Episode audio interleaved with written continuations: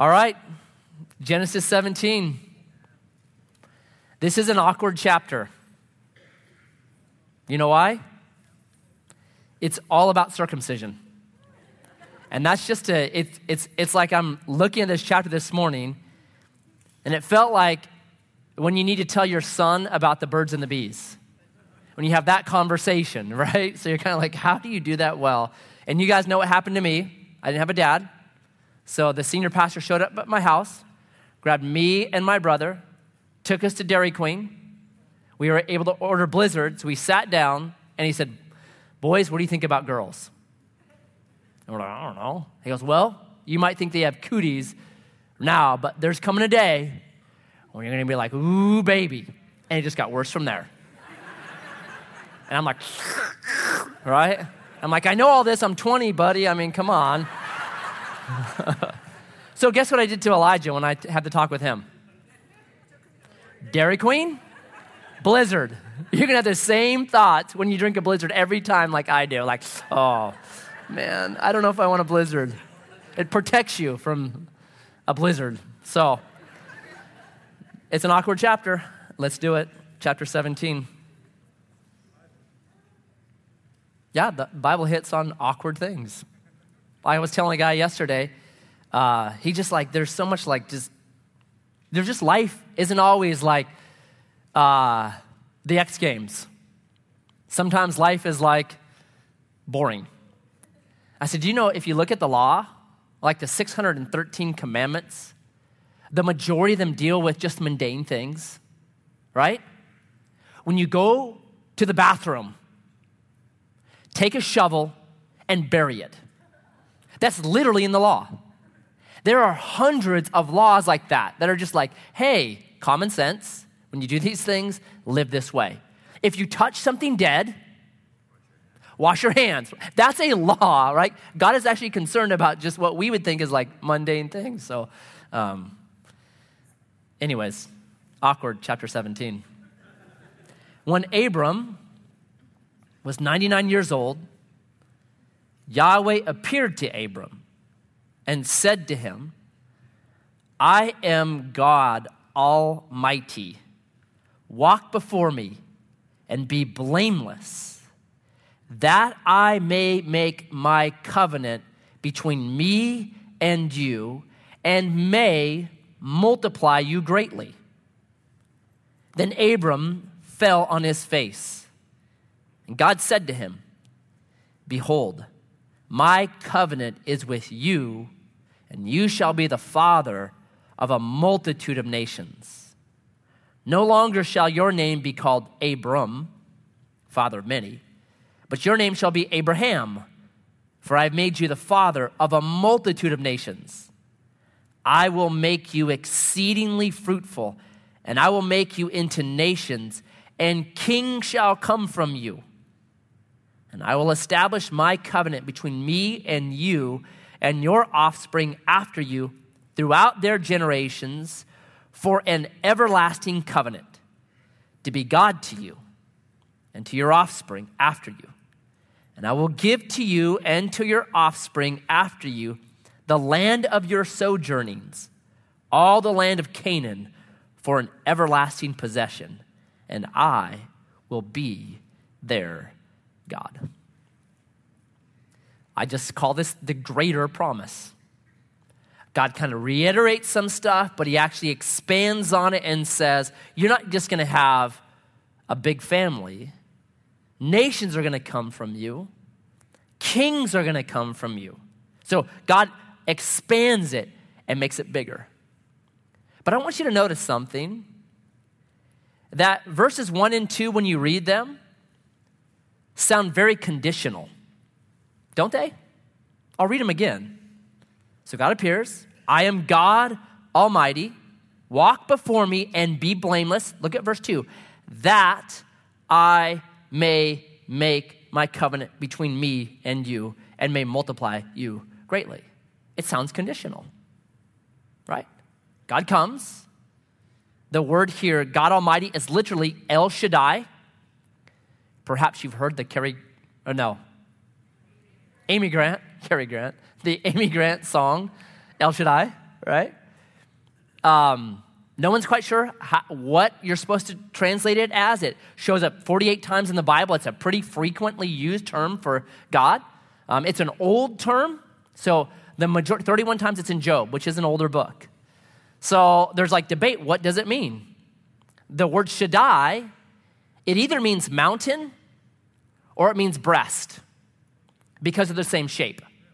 An awkward chapter, like I said. There's a lot of awkward stuff in here.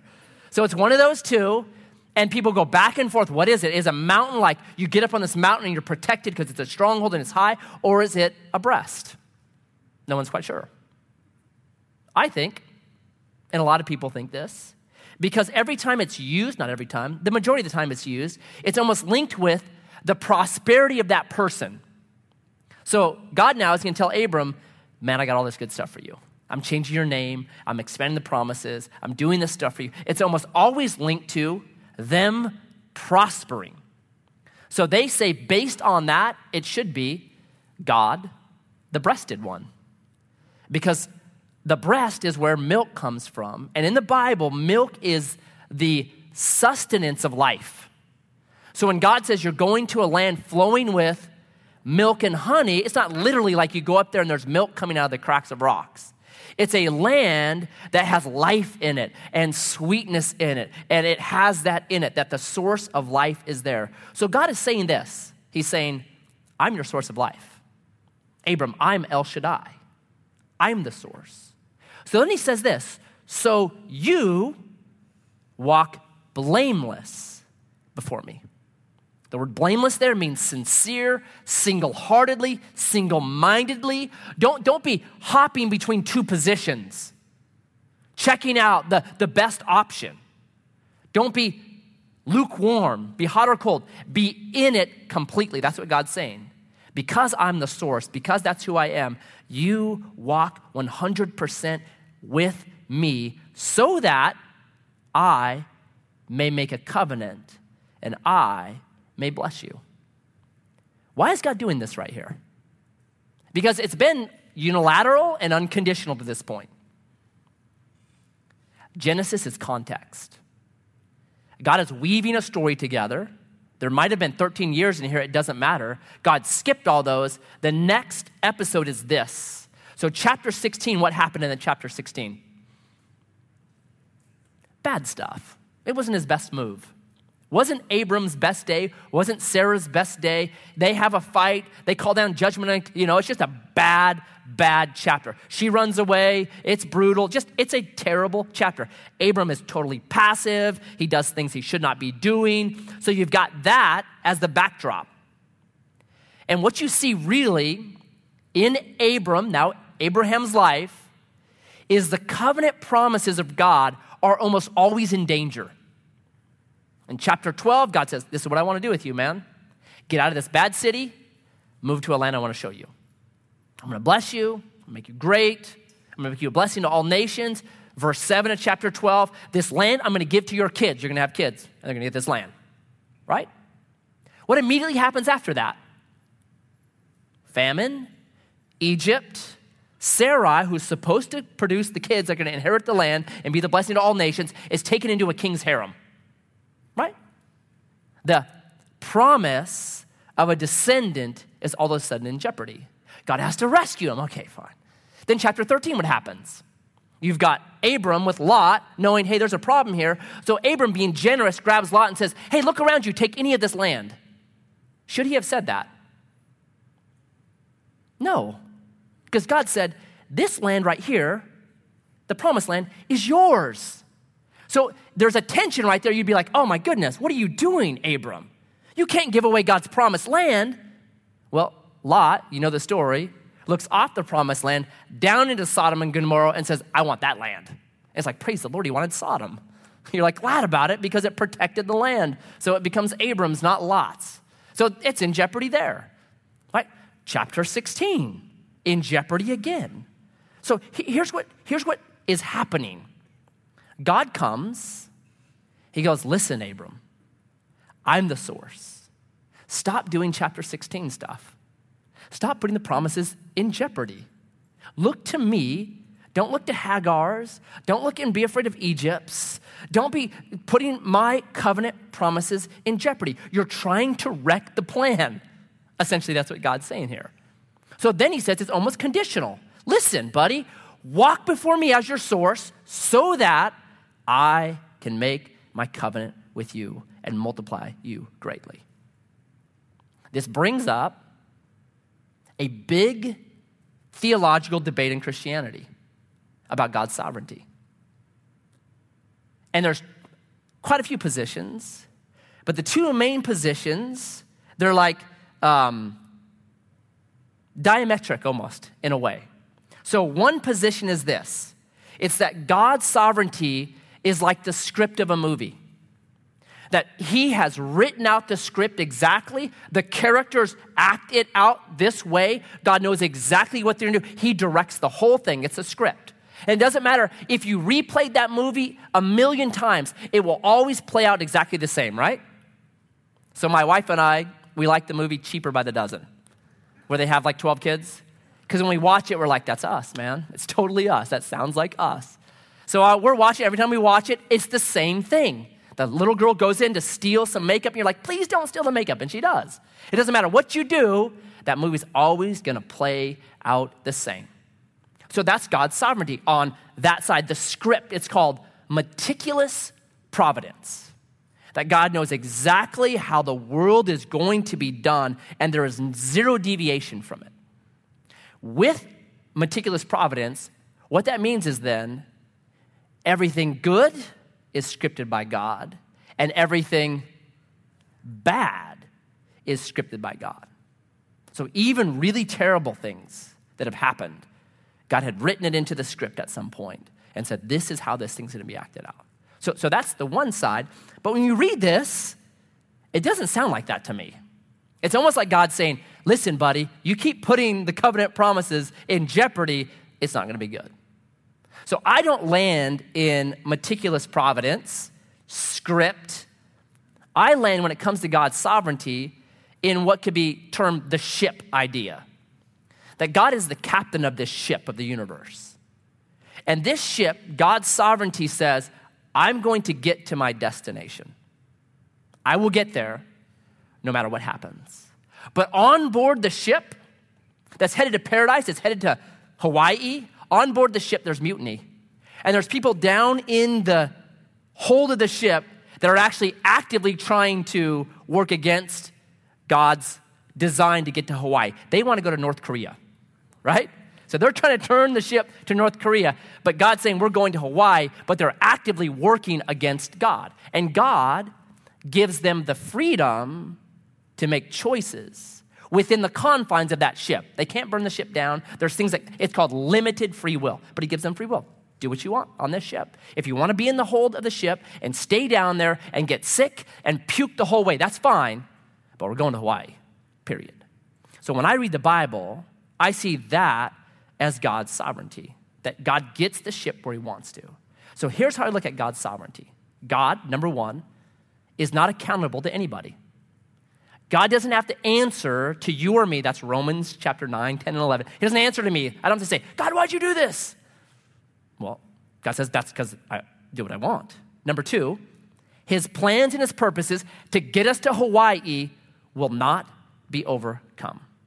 God does what he wants, but here's the key not everything that happens is what God wants. So God did not want chapter 16.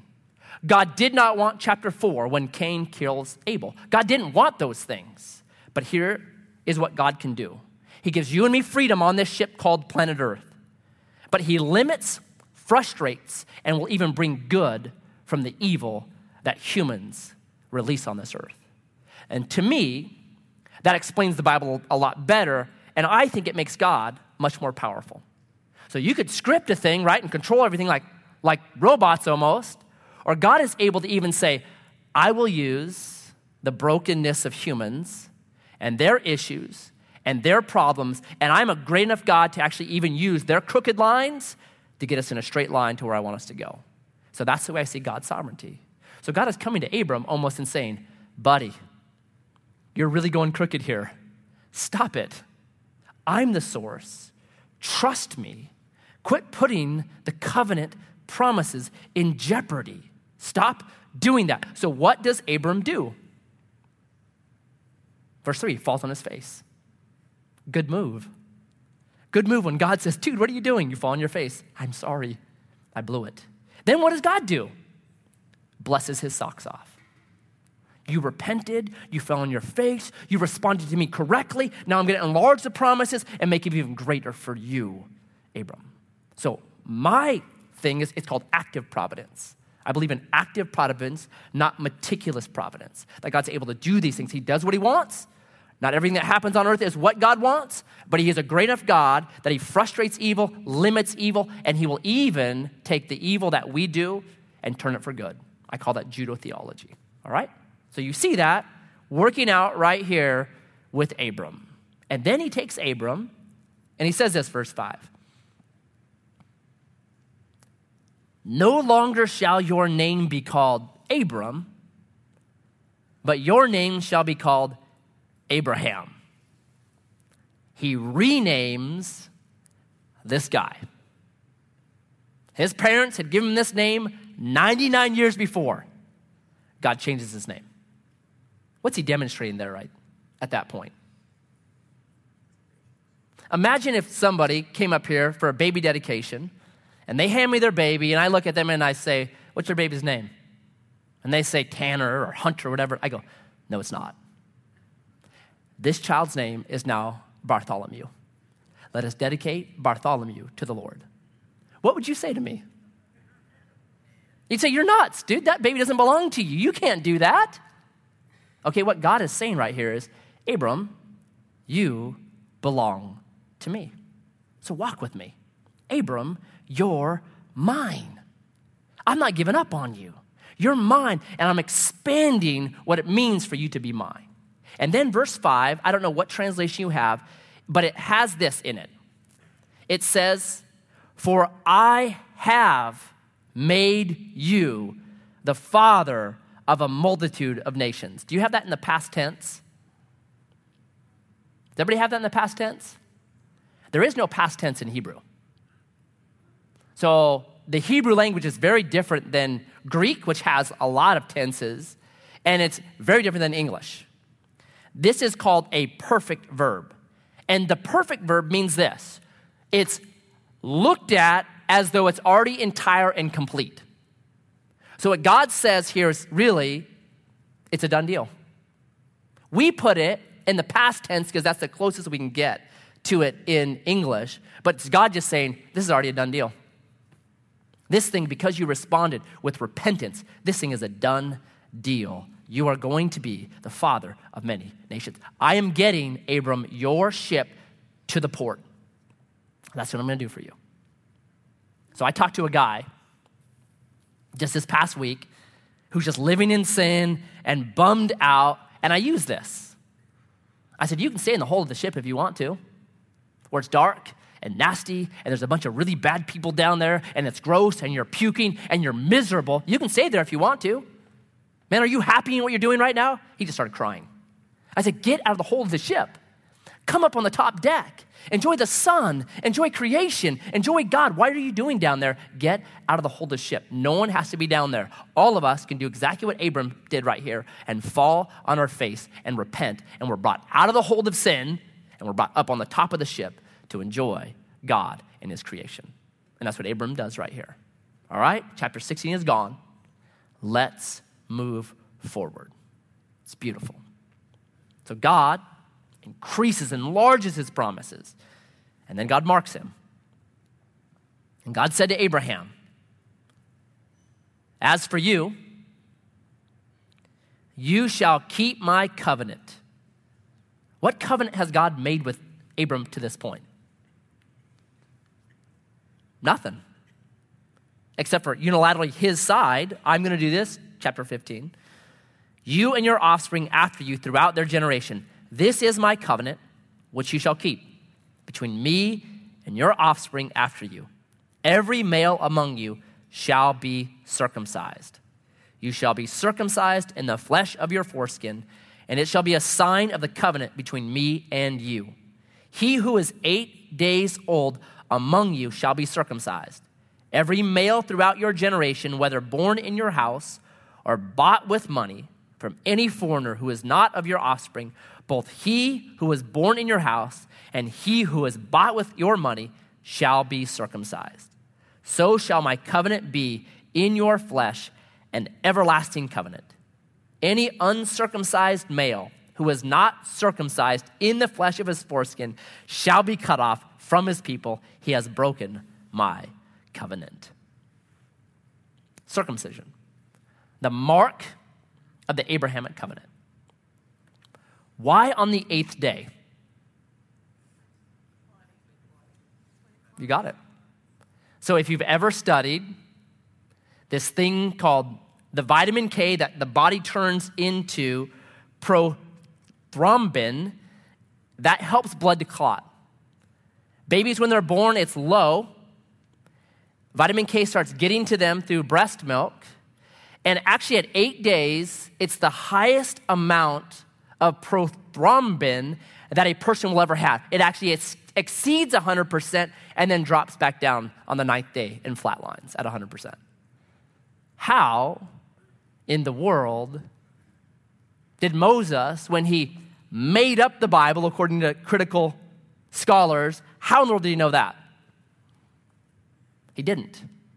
This is one of those little, to me, fascinating little texts that show God's fingerprint, his stamp on his word.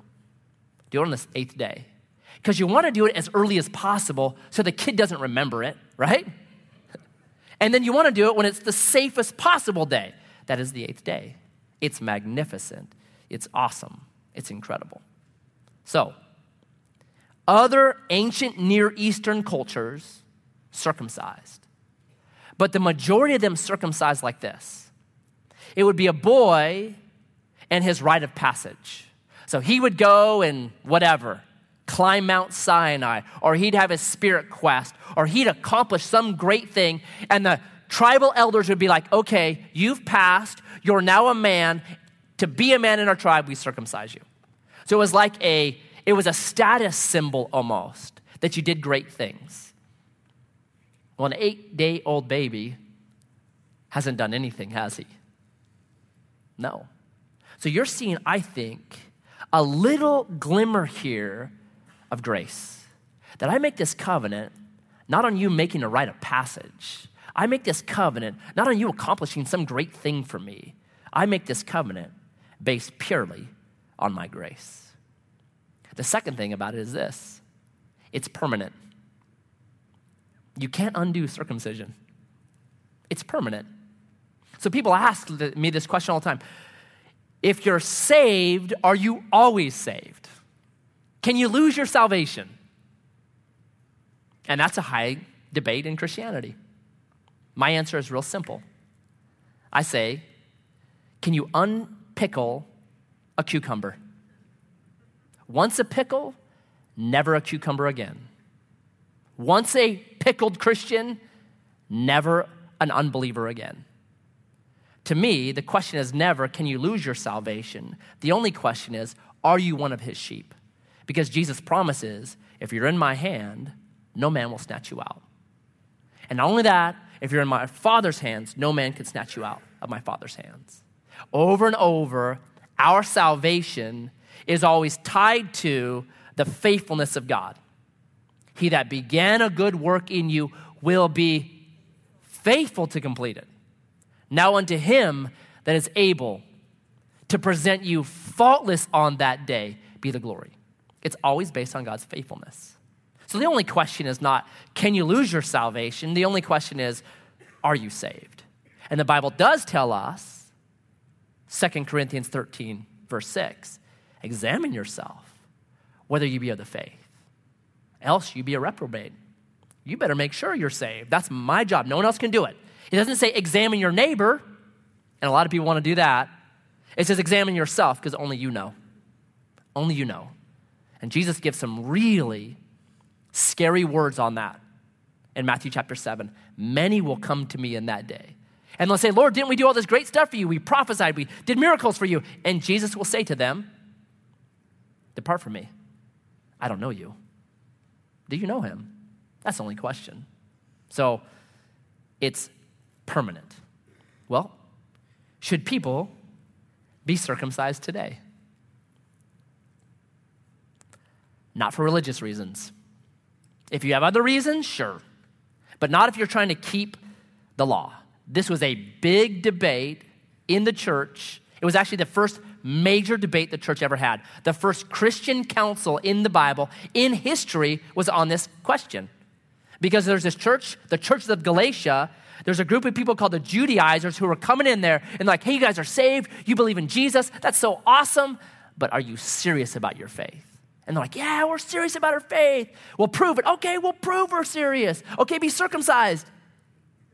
Paul, where are you at, man? And so Paul picks up this case and it goes Acts chapter 15, and they take it before the city, the council there of the church in Jerusalem, and then the decision is no, no, they don't have to be circumcised. They're saved by grace, just like we are. And just like we haven't been able to keep the law, why would we put that same thing on them? And if you look at the Old Testament, what you see is God wanted more than just outwardly marking. So the Bible talks about circumcision of the lips, circumcision of the ears, circumcision of the heart. That this was an outer mark of what had happened inside of people.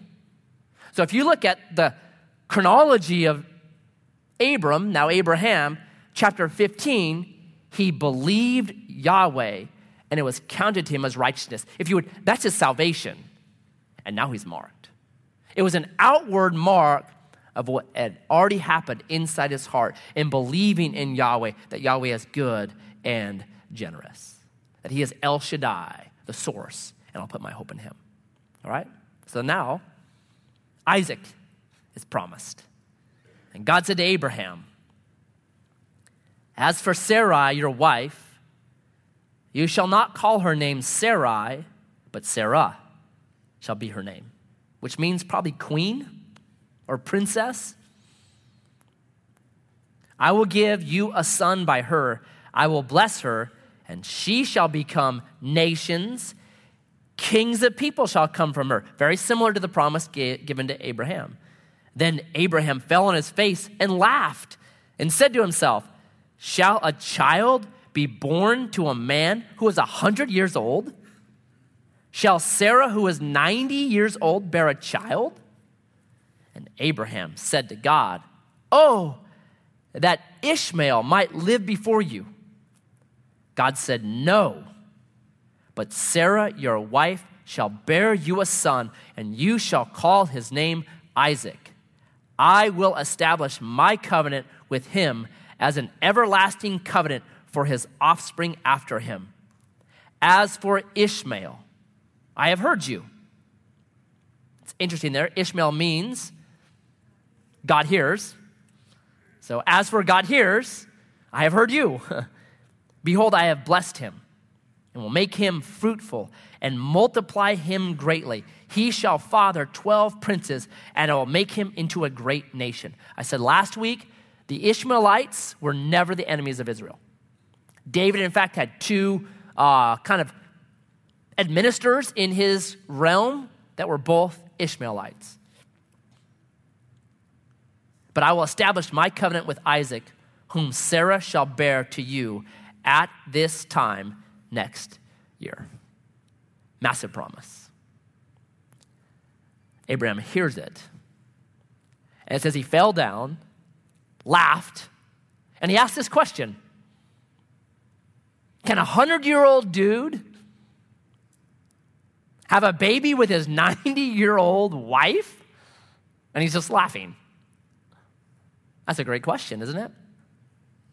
I would ask that question if I was 100 years old and my wife was 90. Is this possible? It all depends on who made the promise, right? If I promised to buy you a Lamborghini Diablo, you would laugh. Not in the way Abraham laughs, but you'd laugh and say, Yeah, right. If Bill Gates, founder of Microsoft, came up to you and promised to buy you a Lamborghini Diablo, you would laugh and like, oh, okay, when are we going? I can make some time tomorrow. You want to go tomorrow? Because you know we can do it. The only question, it's a great question, The, the way to figure out if it's true or not is who's making the promise. Is it El Shaddai, the source? Okay, so Sunday I said this.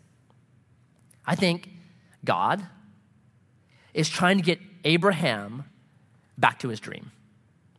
That the dream he had probably when he was 25 and he gets married to Sarai at 16. You know, it's pretty common, maybe even younger than that. And they have this dream of having kids. And for years, decades, 75 years, no, no, no, no. And finally he decided that dream's never coming true. And he had settled on Ishmael, right?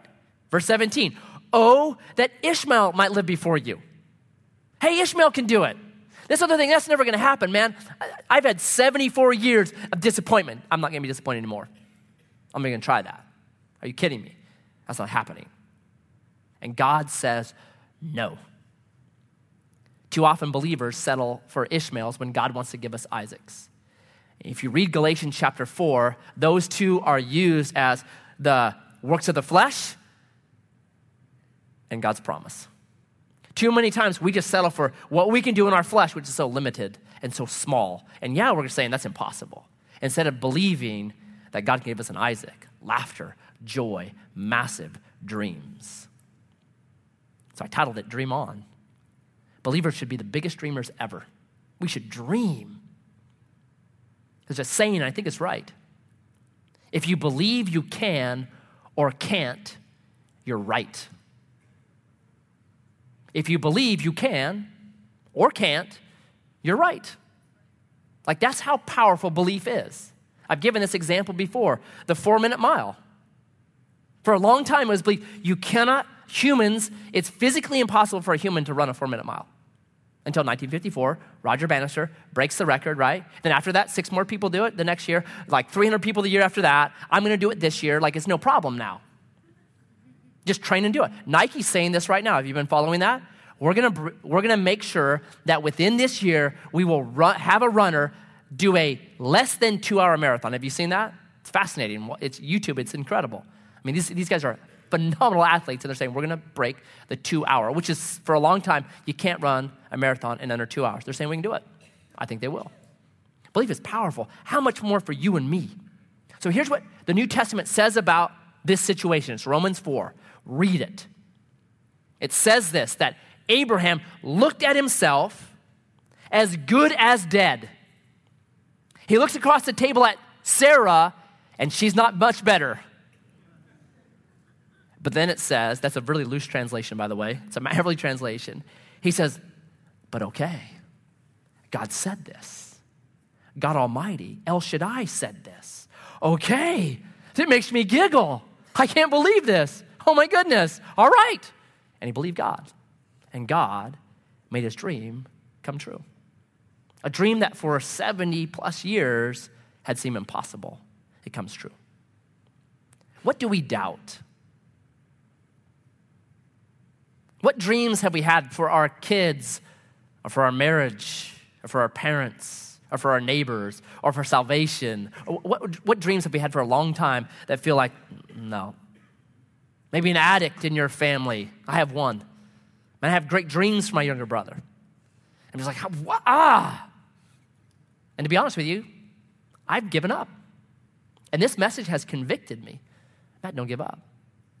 Keep dreaming for your brother. Keep praying for him. Keep talking to me about him. I'm El Shaddai. I am the source. I can break that addiction. Don't give up. That's what this is saying. It might have been 75 years. Don't give up. I am El Shaddai. I am the source. That's how God comes to Abram. I'm El Shaddai. Don't give up. I will make this dream come true. Do you believe in El Shaddai, the source? Because if you do, then there is no dream you can dream that's big enough for him. All right? So here's how it concludes. When he had finished, talking with him, God went up from Abraham. Then Abraham took Ishmael, his son, and all those born in his house or bought with money, every male among the men of Abram's house, Abraham's, and he circumcised the flesh of their foreskins that very day, as God had said to him. Abraham was 99 years old when he was circumcised in the flesh of his foreskin. I just love to say that whole thing. And Ishmael, his son, awkward, and his son was 13 years old when he was circumcised in the flesh of his foreskin. That very day, Abraham and his son were circumcised. And all the men of his house, those born in his house, and those bought with money from a foreigner, were circumcised with him. Got obedience now. Abram obeys. And it says twice, that very day. We have a saying in our home slow obedience is no obedience, right? Every parent has that. Listen, slow obedience is no obedience. It is that day. If I'm honest about this, I'm going to wait. I'm going to pray to God for confirmation. You know, I'm just not sure if I heard you right, Lord. Manana. Let's think about this manana. All right? I'm going to find the right time to do this. Like a vasectomy. Do you know there is a weekend when the majority of men get a vasectomy? You know what weekend it is? March Madness. There's this massive blip. You know why? So they can lay on a couch for three days and watch basketball and tell their wives, I can't get up, doctor's orders. Give me the channel, give me some ice cream, right? I, I read that article a couple months ago. I just cracked up. I'm like, well, that's men for you. and they'll just figure out a way to do that. Abe has no excuses. He's not waiting for March Madness. He's like, I'm doing this today, that very day. Why?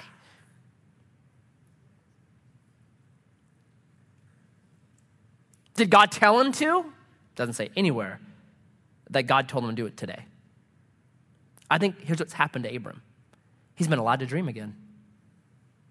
And because he's been allowed to dream again, he's like, Sarah and I, Sarah and I, oh my goodness, I cannot believe this. This is, un- he's giddy. He's almost like childlike. Man, I'm getting going on this thing then. I'm doing this. I'm dreaming again. Wow. It's like children can't wait. Do you know that? Children do not wait. It's like if they have a question to ask you, it does not matter if you're asleep on the couch. They're to ask it to you. It's like if they see a human sleeping, a child has to ask them a question 10 times in a row and then hit you on the side of the head to wake you up, right? It's like immediate. I got to do this right now. It's childlike. Our kids are constantly, in, Charity, and, will, Charity and I will like want to have a conversation, and it's like, it's like nonstop interruption. We won't get through one sentence, and then with all the interruptions, we look at each other like, what were we talking about? Yeah, I don't know anymore. All right, forget it right? Because they just can't wait. There's this thing in kids, it's just immediate. What kid has had a really cool idea has been like, you know, I'll schedule it in for next month to figure out how to do that? No, it's give me scissors and give me duct tape. I'm gonna build a plane and we're gonna fly off the top of the roof. There's this immediacy to them. I think that's what you see happening to Abraham right now. He's been reborn in a way. New name, new lease, new dream, and he cannot wait. I'm making this happen right now. I love that. I ask people, I'll ask my kids, what would you do if the answer was yes? What would you do, Elijah, Myron, Carissa, Bella, Gabrielle, staff? What would you do if you knew the answer was yes? That's how you dream. What would you do? They're saying, uh, I just read this great study, that if you will shut down the reasoning part of your brain, creativity skyrockets. We reason so much. How in the world can a 100 year old and a 90 year old, like we reason so much that the creative, kind of expansive, like dreaming side of our brain just gets squashed. We do it to ourselves. Abraham is doing the opposite right here. Man, he's dreaming again. Are you kidding me? What would you dream if you could for yourself? for your kids, for your family, for Grants Pass, for the kingdom, for Edgewater. Please do. Please dream and please do. To me, that's chapter 17. It's a re engaging of a 99 year old dude who'd made a really big mistake. And it's God coming and saying, I'm recoveting with you. You repented. I'm expanding my promise to you. Now dream big. And he goes for it. I love this chapter. It's one of my favorite chapters in the Bible. So, Jesus, may we be dreamers because you are El Shaddai, the source of life, of power, of strength. I pray for any in here who maybe have had dreams that were forgotten or tucked away. Jesus, we pray that you would reignite those dreams in us. We'd begin to pray again for things that we think are impossible, like Abram, now Abraham. And I ask that you would be our El Shaddai, the source, the mighty one, the mountain, the breast, the one that we look to for everything. And that you would do exceedingly abundantly above all we could ask or think for your kingdom and for your glory. I pray for our city, Lord. We love this city. These are our people. We feel something good happening. We want to see revival. We pray for, for the Converge weekend, Lord. Pray for Cutlass and the work they're going to do. We ask that there would be a harvest, Lord. We pray that right now you'd be sending out workers to gather in people who can hear the good news, who can celebrate alongside believers, and that Jesus, there would be many people that call upon your name, that you become their El Shaddai, the source, the one, the bread of life.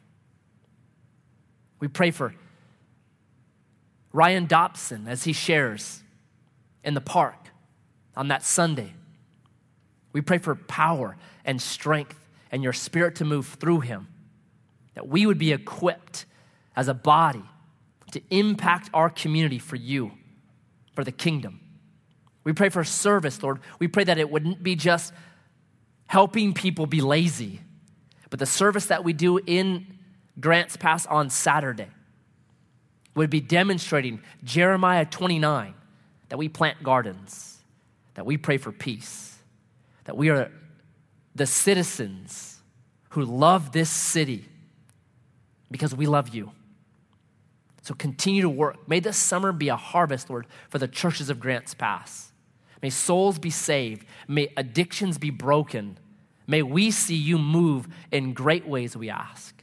And we ask this because you are our El Shaddai. So would you go with us? Would you fill us?